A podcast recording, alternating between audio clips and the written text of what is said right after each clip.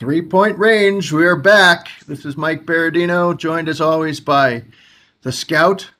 As the trade deadline creeps closer, the scout, Kimball Crosley, who will not talk baseball, most likely, and uh, the professor, Tim Crothers, who will lead us off. Well, thanks, guys. Uh, this uh, an interesting week in in the sense that uh, two of the three point rangers actually were in the same stadium together. A rare moment. Uh, Kimball mm-hmm. and I shared a, uh, a, game at Durham Bulls Athletic Park this week, and uh, neither of us have any uh, any baseball related points. So I guess there wasn't anything that really came from that. But um, this this this uh, episode is being is being taped for those of you who might be wondering during the uh, during Game Six of the NBA championship, and while while we've discussed how many times uh, on this show that uh, Mike and I couldn't care less about the NBA, um, that uh, it does bring up an interesting moment to make make my point, which is one of my great great pet peeves in all of sports, and that is as I, as I was driving around today, I was listening listening to some sports radio on the way to get my uh, my my Bojangles, and uh, and uh, I I uh, heard a pundit, a talking head, um, refer to this game as we as most of most of our audience probably knows. Going into this game, the Bucks were up three two with a chance chance to clinch it tonight, and uh, I actually heard a pundit say that this this was a, a must win game for the Bucks. Now, do if you do the math, uh, I think you you could argue that this is not not a must win game for the Bucks. Um, if they were to lose the game, it would be three three. They could go back to Phoenix and potentially win. The argument, I guess, being that this this being the last game in, in Milwaukee, that perhaps this was a this was a must game in some must win game in some way for the Bucks, which is just part and parcel to my to my pet peeve. It is a must-win game for the Suns. I, I, I cannot deny that. It is an absolute must-win game for the Suns. if the Suns don't win the game, the series is over. That is a must-win. Anything else is not a must-win. If it's if, if we are down to the last game of the season and you and if you are to lose that game, then your season is over that is a must win. I mean, playing for a championship, obviously. That is a must win.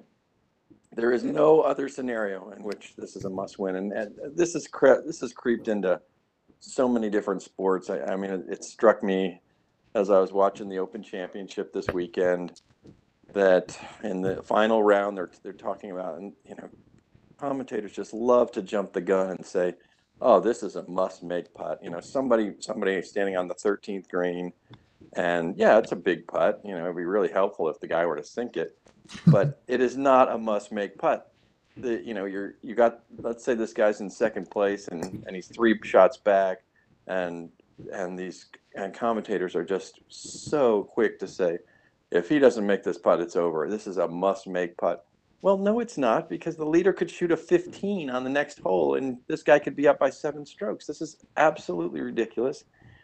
And it, it, it really it makes me crazy. It has infected every sport, every commentator, every every commentator wants to jump the gun now and and declare that this as if it makes them seem somehow smarter that this tournament, this event, this this basketball, football, baseball game you have what have you is over if this particular moment, if, if this, if there's not no success at this particular moment. And the truth is, as we, as, as I started stated at the top, there is only one must win, and that is the situation that the Phoenix Suns are in right now as we speak. And I don't know whether whether you all have noticed this, but this is just this is just something that for years has driven me absolutely crazy listening to listening to um, announcers over over time um, and I'm just, yeah, I was just curious that, you know, as we, as I was thinking about what I wanted to talk about tonight, and uh, I heard them, heard this, this absurd must-win statement for the Bucks tonight. It just, it just set me off again. So, what do y'all think? Well, first of all, what a great point. and it reminds me that to our listeners, this is a must-listen podcast. If you're going to listen to any of our podcasts, this is the one. Um, but I, I wondered, Tim, if did did not your radio guy say this is literally a must-win game for the Bucks? That's that. That is the extension of my pet peeve. Yes. yes. yes. And when something is literal, that it that it that really isn't literal. That, that just so makes it even worse. Yes. I I don't know if it's just announcers don't know what else to say, but it does it does remind me of you know our forefathers, the sports reporters on ESPN, which which all our young listeners probably don't remember, but you know one of the the first talking heads uh, sports shows, and uh, I used to always joke about how in a game in a series like we have a seven game series, whether it's baseball, basketball, whatever, um, they would love to say like it's two one. You know, I think this makes it's two one. Game four is a huge game, but I'll tell you what, I'll tell you what. If if they lose, then game five's an even bigger game. It's an even bigger. And you know what? if if it's tied, that you know what? That's it. And he's like, no, no, really, this is how it works. And it's just I don't know if they just can't talk about the nuts and bolts or what, which you know you'll see when you get to my point. Um, that I, I try and uh, I'll try and get our listeners to enjoy. But yeah, I couldn't uh, I couldn't agree with you more. there, I just did it. I just did it.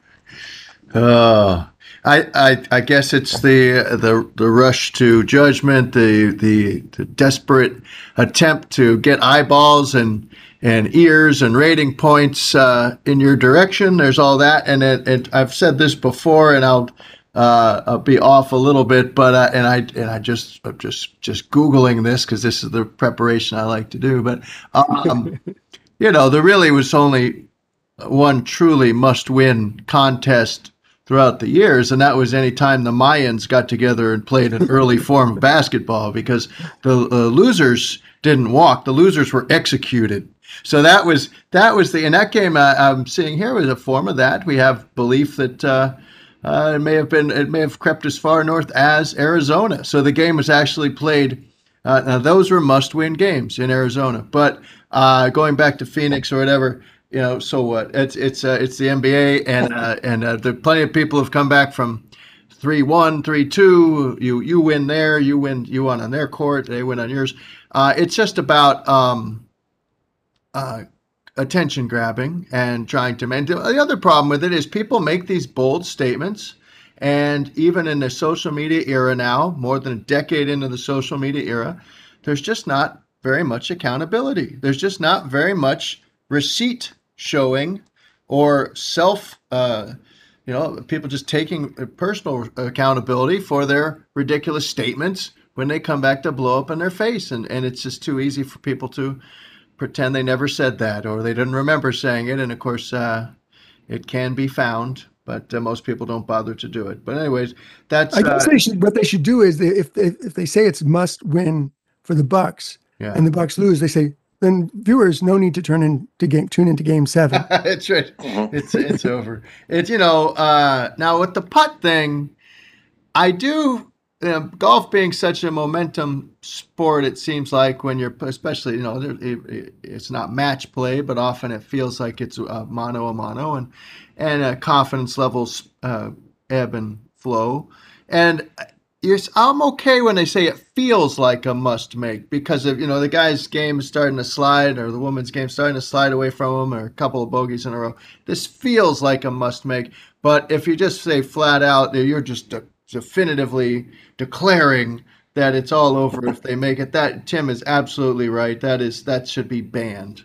but uh, feels like is different. I think you got to give yourself. Interesting that you bring that up because I, I was having a discussion, you know, doing my part of my monster my monster preparation for our for our podcast tonight.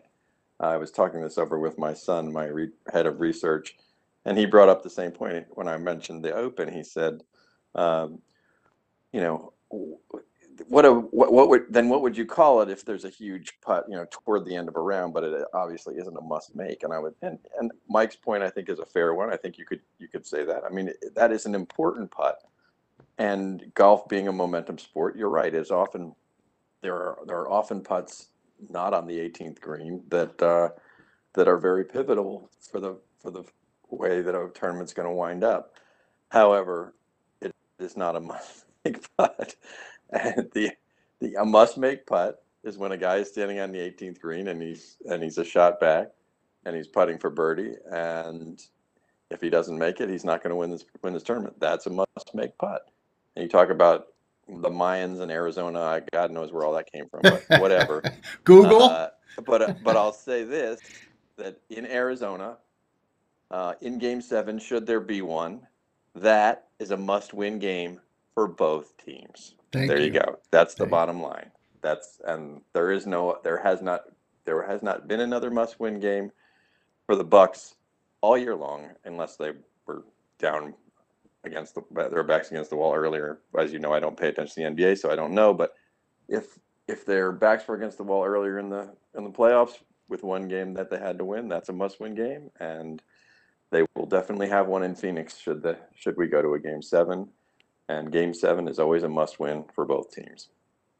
All right, I'll accept that. Uh, let's uh, let's move on to point number two. This will come. Uh, this will not have anything to do with baseball as the trade deadline approaches, unless we can trick him into saying something. Uh, what do you got, Scout Boy? Well, we know obviously how much uh, these guys care about Game Six of the NBA Finals uh, because, as Tim said, we are taping during it, um, and I am going to VCR it and try and uh, watch as much as I can before I fall asleep. You actually have a Uh, VCR? Yeah, good point. Good point. We can. We are going. What to is this? 1994? He's Tony Gwynn. He's traveling with his VCR. that magic machine now that we have that's even more simple than a VCR and um and tape it. So, you know, the my point about basketball, so it's not just about NBA, but it's about what's become common in all basketball is there's this, you know, analytics have really come into play in basketball just as they have in baseball. Um, and to me, it's sometimes silly because basketball is a very different sport than baseball, um, where usually it's a pitcher facing a batter and there's repetitive events and there's really much not much wiggle room into what you can do uh, the other players and how they can affect you and stuff like that. But it's become this big thing in basketball to talk about how the worst shot in basketball is uh, a mid-range shot or a shot that's not a three and not a layup or a dunk. And people have said like oh yeah like these really good teams they shoot all these threes they shoot all these layups and dunks and why doesn't every team do that? And it's just preposterous because the reason why is because you don't get to choose it's not horse you don't get to choose the shot you take. There, there's a defense out there and that defense is trying to prevent you from having easy wide open threes and layups and dunks. And and so a lot of coaches now are really trying to get away from shooting twos and and de-emphasizing it and saying oh that's a bad shot you know because it was a, a mid-range jumper or two. But to me the whole key to basketball therefore has become can you execute that play? Because my man-to-man defensive philosophy is based totally or almost solely on that which is just we're not going to let them get up on the three-point line and make shots. You know we're going to drive them off the three-point line. And we're going to take away the inside baskets by fronting the post and not allowing easy entrance and helping on any drivers and committing to that. And and we know what we're going to give up. We're going to we're we're vulnerable to mid-range shots and drives but uh, i don't think players practice them. Maybe because coaches are de-emphasizing them and so players are really bad at stopping and shooting. They're really bad at, at driving under control. And one of the biggest things i do when i coach is i try and get kids to stop leaving their feet as soon as they entered anywhere near the three point line. And and and there and when you do that of course you limit what you can do. You can't really pass you can only pass with the one second you're in the air or fire up an off balance shot. And instead i say okay well if someone defends me well we're going to work really hard on stopping and shooting this crazy thing called the pull up jumper and i was actually glad i did watch game five we did not have a podcast but when i was watching game five the the game really um, of the series, the game really revolved around mid-range jumpers. I mean, Booker and Middleton, Booker from the Suns and Middleton from the Bucks, that they scored like 40 points each, and it was also it was almost solely, and they're great three-point shooters, but because they're being pushed off that line, they're pulling up and hitting classic mid-range jumpers. And the game really came down to who's better at that, who's going to do more drives under control, and that's what they're giving a lot up a lot with their pick and roll coverage. Is they're they're saying, okay, we're gonna we're gonna really guard the ball so you can't come off and shoot right away, but then we're gonna retreat back to the roll so you're not gonna get an easy, you know, layup or dunk there, and we'll see if you can make the mid range jumper.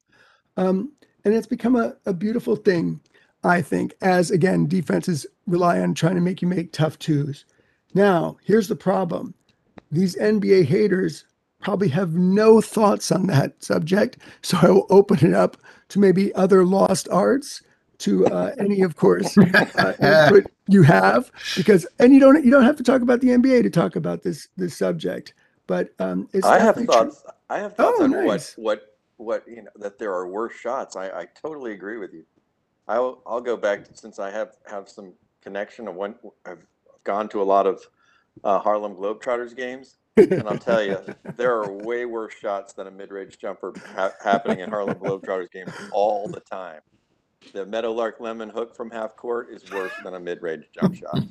He made a pretty good the percentage. the bent bent over, pulling down a guy your opponent's shorts and then shooting shooting underneath through your legs underneath backwards from from the foul line is a worse shot than uh, than the mid range jumper for sure.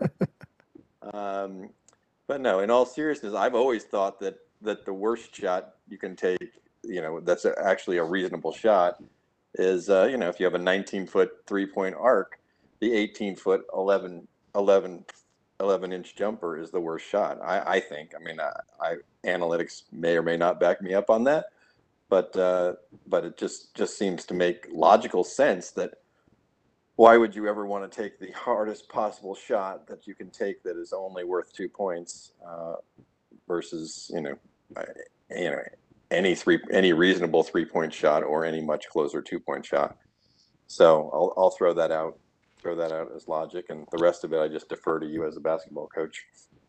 I, I'm wondering if if Kimball isn't uh, campaigning to be the new Charley Rosen. This feels like Charlie. Didn't Charley Rosen uh, make a lot of it? The thinking man's basketball coach, author, uh, frequent radio guest. You know who I'm talking about. I'm gonna have to is ding you on that. kind of a- We know about Charlie Rose. I Charlie I don't- Rosen, No, I know, I know, I'm R-O-S-E-N. joking. You- I- I- no, not Charlie I'm Rose. We don't want to offend work- anyone here, With but the works of Charlie Charley Rosen. Char- Look him, look him up. Charley Rosen. It's just a Man. brilliant guy. Never, You heard of Charley Rosen, Tim? just a just I a just total. pinged him. I hoops- that means I, no, I have not Hoops nomad, uh, a, a lot of CBA, uh, life in the CBA kind of guy, coached in the CBA. I don't. know, Maybe Kimball's campaigning for that with all this technical talk. Um, you know what? I wonder. uh, We've got analytics for everything, and I don't. I don't chart at all. I don't. I don't. I don't seek it out for basketball, but I respect what analytics have done for basketball um, and and any sport. But do they chart? open shots and obviously that's there's a bit of an interpretation that you know in the eye of the beholder is that shot open uh, to me a good shot is an open shot and that's the whole point of ball movement to get an open shot. And if it's a three it's an open three wonderful if, if you can make the three. But i could make the case that kimball was kind of mentioning people don't really shoot well on the move the floater isn't really a thing anymore the the you know and, and you don't want to get into traffic to shoot because again if you're in the paint and you're ta- taking a contested two even if you're six feet away uh, how is that ever a better shot than even the, the shot where your toes on the line of the three point line if you're wide open. So i i just i don't know. Is that is that out there? Is that metric there? Oh, they- the teams they- the teams that uh, what is like a, the teams that generate the most open shots. I would assume those teams whether they have amazing shooters or not, uh, if you can have the ball movement and the discipline to wait for the open shot, you're going to have a pretty good offense. Well, there's there's they analyze everything in basketball now, and and again, you know, especially in baseball, I love analytics, but the problem in basketball is there's so much bias. You know, the easiest thing you could do is in baseball, the leading home run hitter you know, there's only so much you can do to pump up his stats, right? You might lead him off. But in basketball, I've always said, I can tell you who the leading scorer is on my team. I can make it happen if I want, because we'll run every play for Johnny, Yeah. and Johnny will take 74 shots, and no one else will take any, and Johnny will be our leading scorer. And that's that's an exaggerated example, but in basketball, oh, there's tons of smaller examples. There's lots of players that have never have a play run for them, or you know, classically the the leading shooter is often, you know, from the field is a guy that never shoots from more than five feet away and never takes a tough shot, and you know, just has enough shots to qualify. So basketball analytics, you know, you really have to be careful uh, what you're looking at, and and I think they can be so skewed by a lot of soft factors. Again, I, I always like to make the point that, you know, how a guy shoots depends so much on the pass he gets. And you can take a good shooter and you throw the ball to his ankles and he catches it and he's going to miss a lot more than when you throw it to his shooting pocket. And and it can really, you know, make a difference. And it's just one of those soft factors that makes analytics in basketball really, really hard. That's a great point. I, I'm sure you, as a as, a, as an astute coach, an experienced coach, must have your own players practice feeding uh, in you know maybe even in traffic to the open man. I mean, uh, you think of most shooting drills, it's an assistant coach doing the passing one way or the other. But I, I mean, that's you need the thing you need to really practice is how to hit people, you know, on the move uh, and you know chest level where they're ready to shoot, whether it's actually a useful pass. Um, the art of passing. That's something that's uh, that's certainly been overlooked and perhaps overemphasized now in the last ten minutes. So, um, all right. Well, We're we're going to two get to this next point. We're two I just thirds of the way. I, what do I we just got? did my dishes the last five minutes. What what what what do we, what? Are I just what think I just think the boys need to work on their passing. So.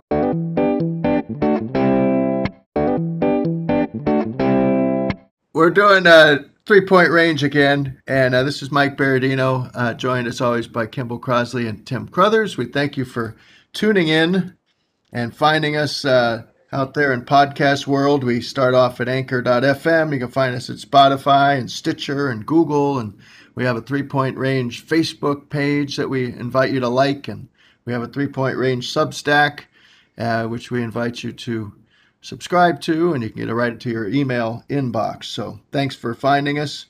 Uh, point number three, the final point. Uh, this there was a uh, a great deal of uh, uh, consternation and then ultimately resolution this week about a word uh, choice in a Bruce Springsteen song, "The Great Thunder Road." All these years, you may have sung along, saying, "The screen door slams, Mary's dress waves." But it turns out Springsteen himself had to release a statement that it was actually sways, S W A Y S, after all that. Um, one of the greatest rock songs of all time. And uh, all these years later, New York Times was involved in this and, and uh, they got to the bottom of it. What I want to see is an investigation or a statement or maybe an apology from the boss, who uh, we're talking now uh, almost four decades ago, Born in the USA album, one of the big hits off of that, Glory Days, with the, the video is all based around baseball.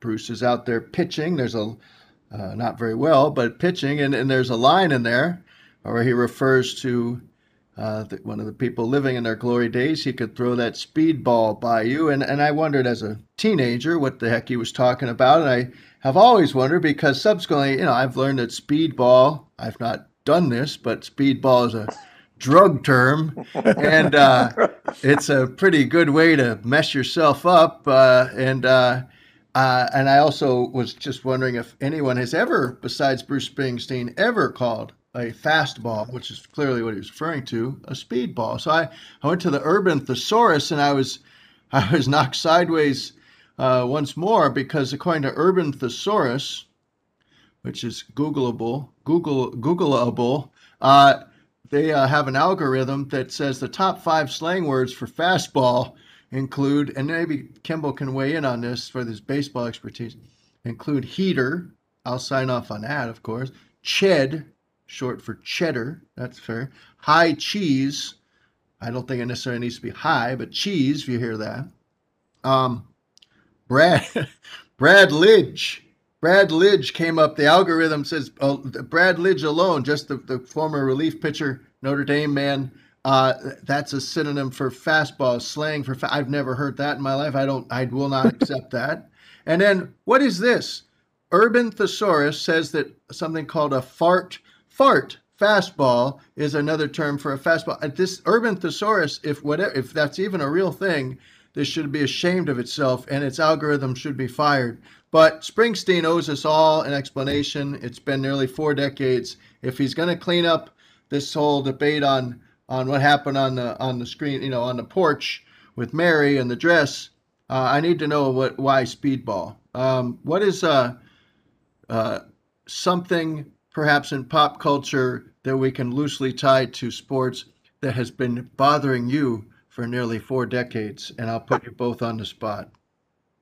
Well, first of all, we're pretty sure Springsteen listens to this podcast, so I would expect, Absolutely, Mm, absolutely. He's a big Answer. fan. Big fan. expect an Oh, answer. I, I, not him, I gotta- Obama. if you're gonna put us on the spot with that question, I need some time to think. Let me think. But Tim, you got anything? Generally, I when pop culture gets involved with sports, it screws it up. Yet. It screws No, it up. I I before the podcast, little inside baseball here. Before the podcast started, I uh, I asked Mike what this point really had to do with sports, and he promised me that he would explain it to us during the during the lead into his point, and and thank God he did because now my question is, what does this have to do with sports? Come on, Well, come well, on.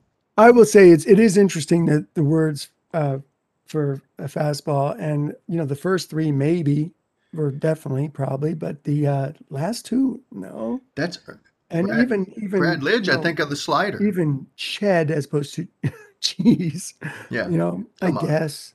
But yeah, that's and I would I would have thought I would put speedball up there ahead of um What? certainly ahead of those last two. Who's never heard that? No, I Never heard that. I mean, yeah, no, I think that's a fair a fair term. Whoa. I, I don't think he was. Really? When is the last time you heard? So you're sitting out there, you're sitting out there behind home plate. Maybe Tim was with the other day, and some grizzled old scout walks up and he mentions, you know, he that it's a pretty good speedball. Nobody more, says that. more than he said. It was a pretty good Brad Lidge or Well, I would. I'm not endorsing that. whatever That's that ridiculous. fifth thing That's was. Ridiculous. your fifth one was. I just think, uh, uh, you know, here's maybe I'd expand it to this. You know, you have uh, anytime there's a film, not anytime, but many times there's a sports themed film. Uh, there is a former sports writer, often behind the scenes uh, as a consultant, poorly paid consultant, maybe just to sign off just on word choices, just like that. And so maybe uh, anytime somebody in the music realm wants to get all sporty, maybe that's what I should be offering right now. Is my if Tim's going to be the clock management coach for all NFL coaches, like a consulting firm, I'm here to make sure you don't make a fool of yourself with something like speedball. I, I don't think that I like that. I always like that lyric. Um, I heard it This is thousands of times, Oh, Shocking. thousands of times You in don't minor even league like games. music. No, I no. think I I- think go I ahead. would like I would like Mike to to sing the lyric first with fastball and th- and then Yeah, second with yeah. speedball and tell me which one sounds better. Yeah, let's do a Go little ahead, Mike. test. Go ahead, Mike. Well, I'm not going to sing it, but you can't bring up a musical topic and not Yeah, sing. He got to be prepared I'll to just sing. I'll just say it's the same number of syllables. He could So- throw that fastball by you is no worse than he could throw that speedball by you, and I drop. Come I on, that's- paused on it's speedball. It's- it's a you- if you memorable line. go ahead and Fastball? Sing it, you would know. You would know. How about heater? How about heater? He could throw that heater by you. No, it, it feels like it, it feels like from another era, which you know, hey, Springsteen is. I mean, you know, that song is really old, Mike. I know that. and, um, and it's a It's different from my high school days. I don't even know they were saying Ched and Cheddar and you know stuff like he that. could They certainly throw weren't saying that Brad Lidge back by you. No, This is- no, it's a good is art. line. we have talked about this in the past that we have to we have to defer to art. Uh, I mean, is there any better example than than your freaking uh, field goal kicking donkey? I mean, you know, sometimes we Gus. have to. Gus is his to- name. We, right, Gus.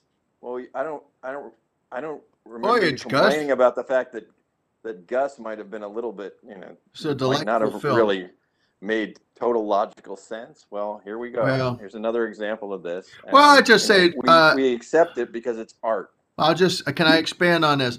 Uh, Springsteen ends that video by having a brief exchange with a young boy there who uh, who watched him throwing pitch after pitch to nobody. He was just throwing it to a board, I believe, and he was imagining what he used to be. And and the kid asked him something like, "How did, did you get him?" or whatever, and he said, "Do you remember what he said?" And his the kicker line in the video was, "Nettles got me, bottom of the ninth. So it was important enough to Springsteen to mention Graig Nettles and a real player and uh, you know not to from uh, active player at the time and you know it just rang you know this really guy really cared about baseball and he's out there still in his in his 30s at the time and all dusty and American-y and everything and you know just Speedball works, baby. Speedball works. Speedball Tim, you doesn't like work. speedball, don't you? Doesn't It work. works. Absolutely. Love Yeah. speedball. Wouldn't change it. Right, Wouldn't and you're gonna it. next time, Mike, you're gonna talk about like Bat Out of Hell and say like,